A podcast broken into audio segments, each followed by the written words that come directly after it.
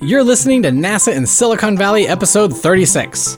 Today we're talking to Steve Ord, the technology manager within the Flight Opportunities Program at NASA Ames. Basically, Steve manages the payload selections for the program in a variety of space-related environments. This includes working with commercial partners on reusable launch vehicles, high-altitude balloons, parabolic aircraft flights, amongst many others. We talk about his early days working in one of NASA's largest video games, the Vertical Motion Simulator, and working on the LCROSS mission to the moon. And of course, talk about some of the cool things he's seen while working here at NASA. So, here is Steve Ord.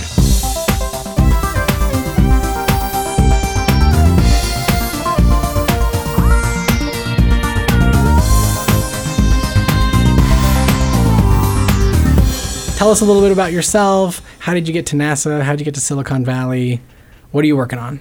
Well, I started at NASA Ames many years ago as a student.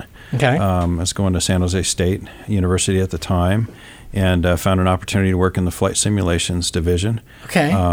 And I had always wanted to be a pilot in growing up years.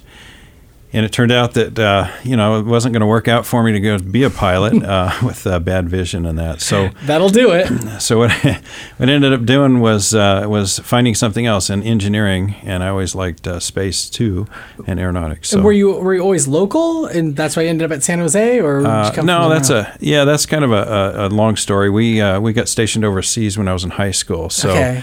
Basically, an Army brat? Air Force brat. Okay. I grew up in Fairfield up north, though. That's my hometown. We spent 10 years there. Then we got stationed overseas when I was in high school. So I basically chose a college from a book without visiting. No visiting. Just, hey, this one looks good. They got aeronautics. So that's how I ended up at San Jose State. Well, you picked a place with good weather. Nice people, nice ambiance in the Bay Area. You can't complain. Yep. Also found my wife there at San Jose State, so that was a really good bonus there too, yeah. And so did you start off like doing engineering? Did you always, growing up like in the military, being around government people, was it like, I'm going to fly planes, I'm going to be an engineer? Absolutely. When you're around planes, your whole life, and you not only see them, you can smell them. Just that whole, the flight line atmosphere is just so exciting. Always has been exciting to me. And so I always picture myself as being a transport pilot, maybe for the military, then maybe flying 747 someday. This has been fun for me here because I grew up near Wright-Patt Air Force Base near Dayton, Ohio.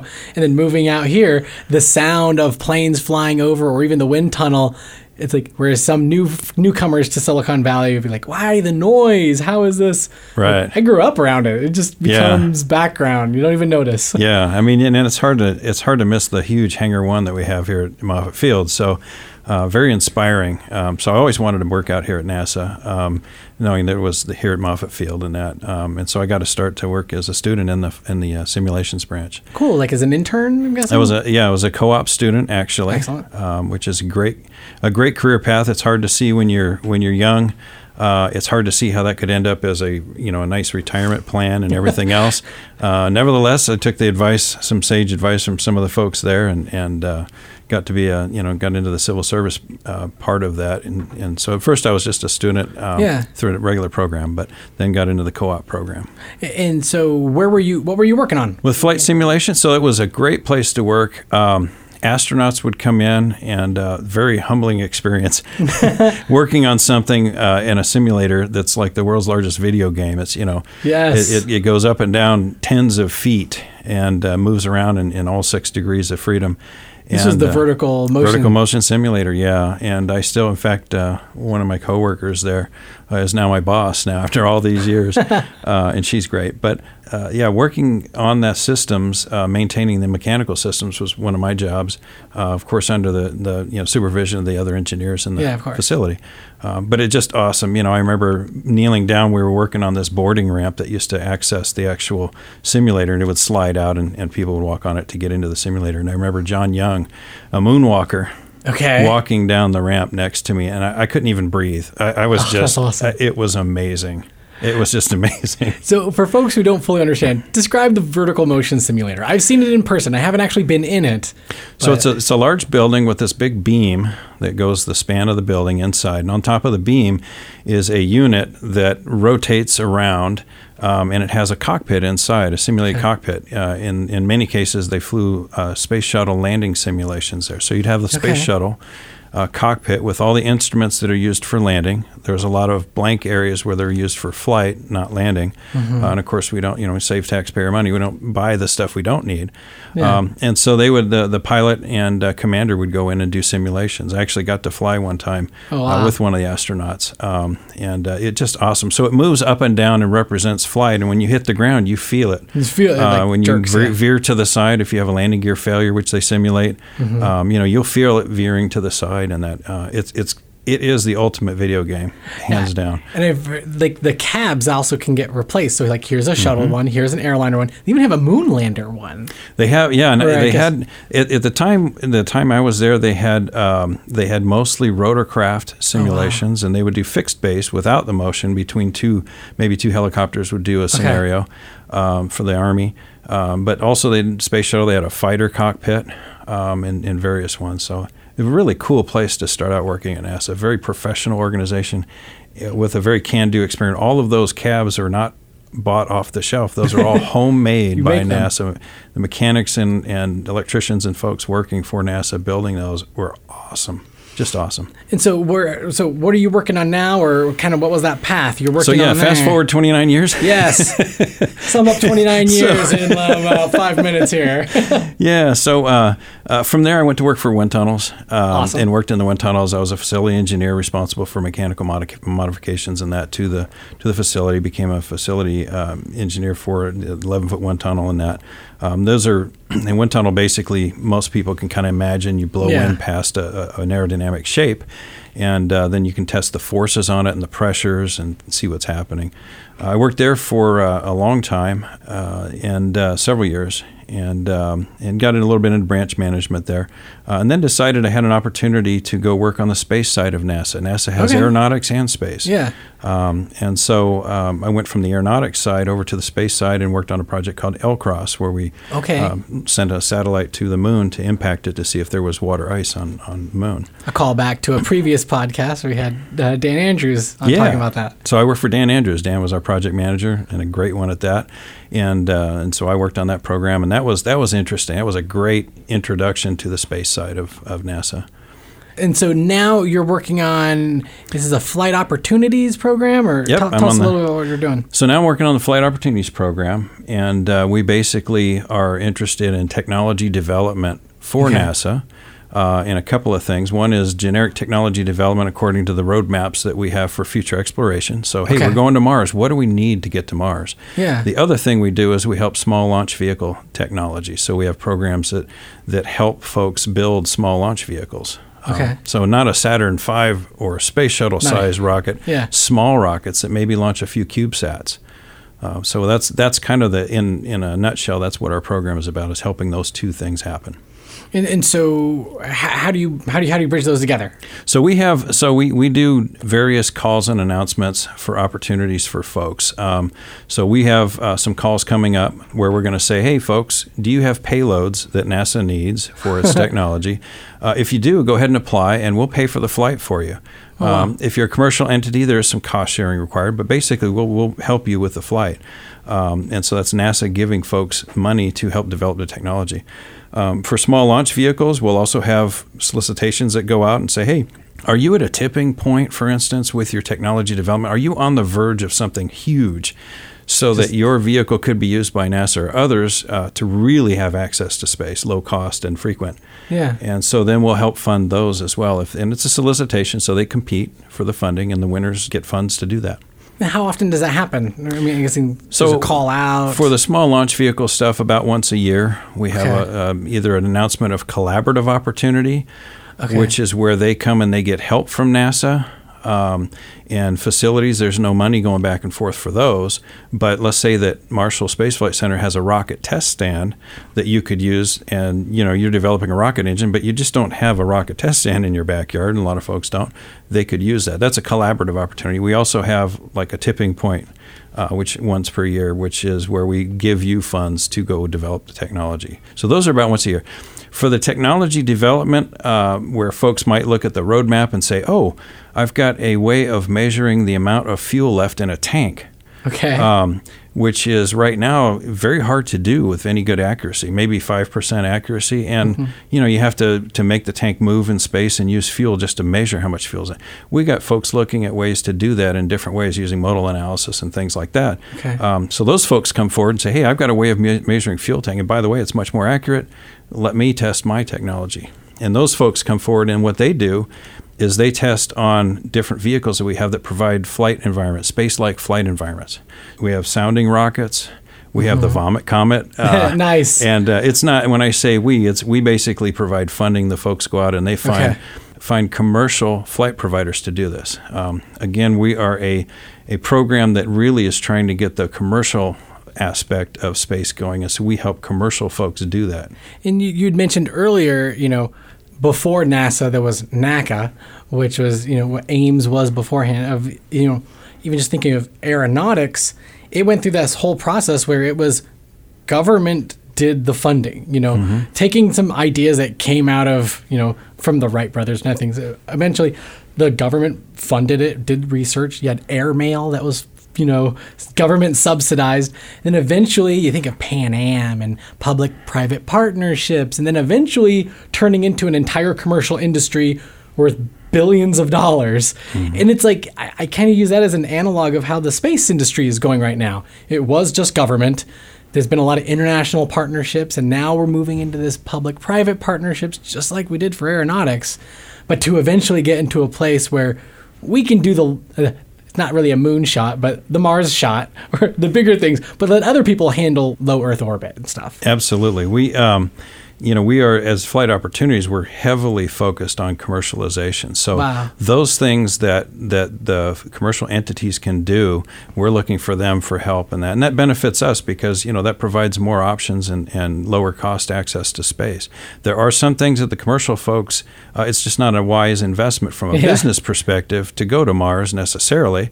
And so those kind of things are inherently governmental, and sure, we definitely take part, much more of a part in that. But for other things, for instance, our flight providers, as I mentioned, whether or not we're going on a Vomit Comet, sounding rockets, or small launch vehicles, in our program we use commercial vehicles for that because they're out there. They're definitely capable of doing that. Yeah, I mean, if it already exists in the private sector, there's no reason for NASA to build and do this themselves.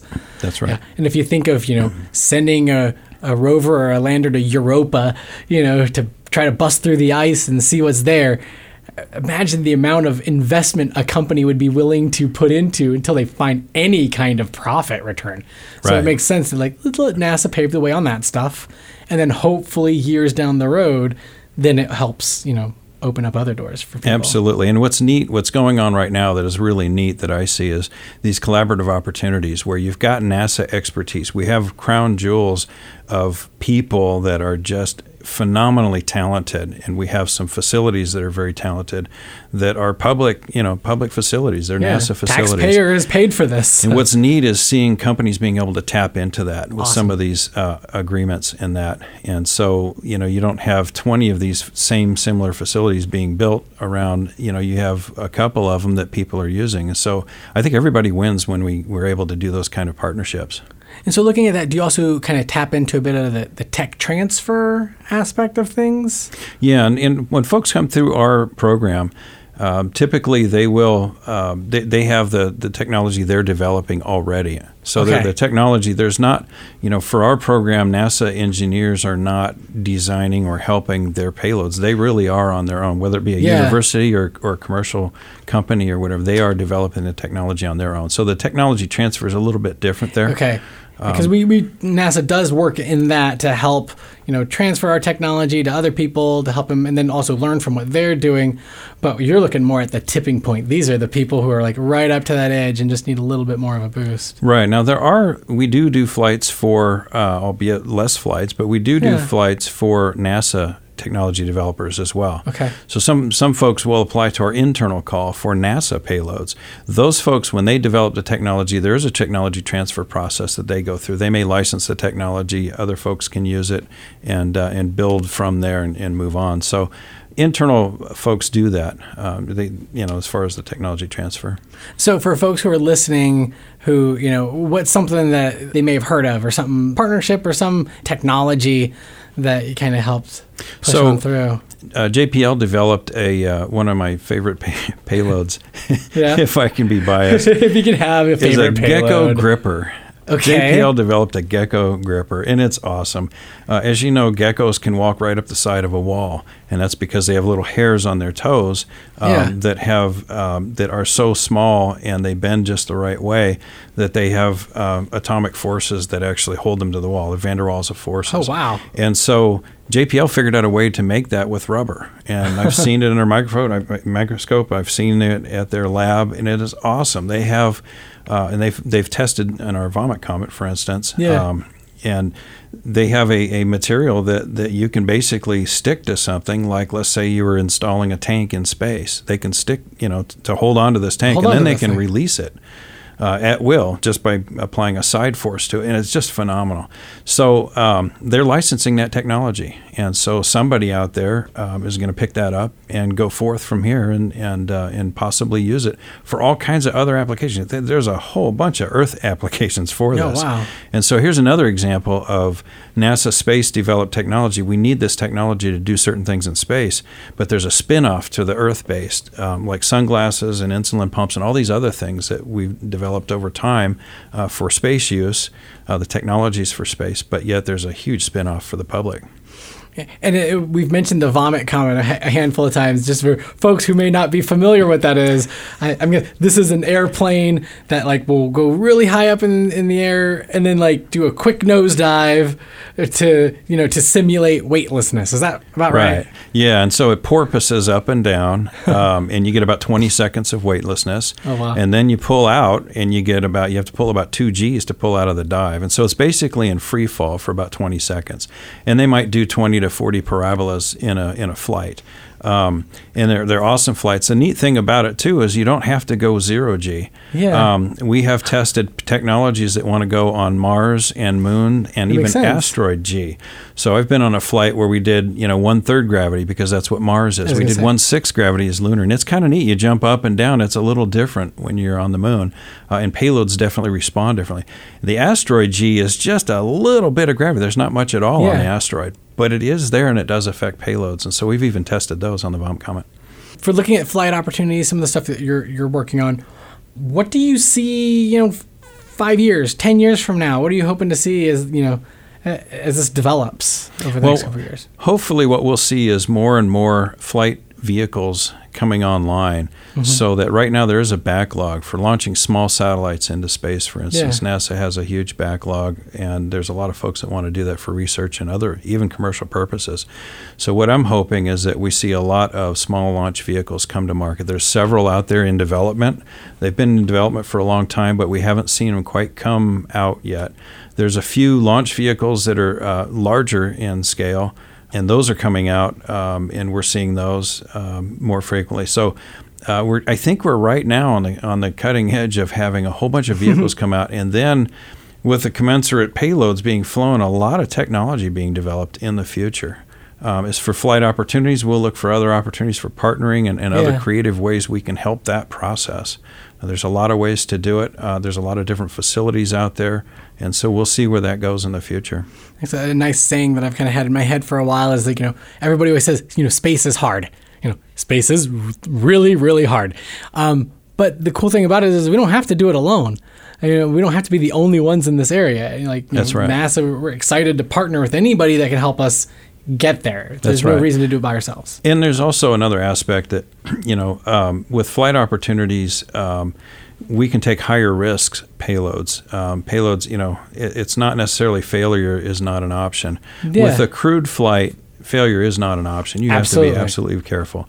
And so we're not going to change that. But for our flights that are uncrewed, such as sounding rocket flights or these launch vehicles that go up and come back in suborbitally, you can take a lot more risk, and that's kind of neat too. So we'll see payloads that that couldn't normally fly on maybe space station or those kind of vehicles, and it's kind of neat. So we can take some risks, and we can kind of push the envelope there with those. Especially not only with the human factor, but even when you're looking at multi-million-dollar, very expensive instrumentation.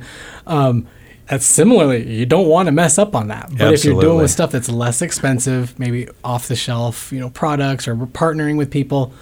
Well, that's one of the things that, that's one of the things that the small launch vehicle technology brings. If you have small launch vehicles available to take these CubeSats and these small high-risk payloads up, it also helps that problem, because those small high-risk payloads can find secondary rides with other larger, more important payloads. But as soon as you stick that onto that rocket, it now becomes a a well-managed and very scrutinized payload. And a lot of times that's not cost-effective. So one of the things we're looking for is to drive that back into having these vehicles that can take higher-risk flights so that we can develop that technology cheaper. For anybody who's listening who's got questions for you, we are using the hashtag NASA Silicon Valley, and we're on Twitter at NASA Ames. So if, for people who want to know more about your stuff, I'm guessing just go to nasa.gov. NASA.gov, and if you look for flight opportunities, we're under the Space Technology Mission Directorate.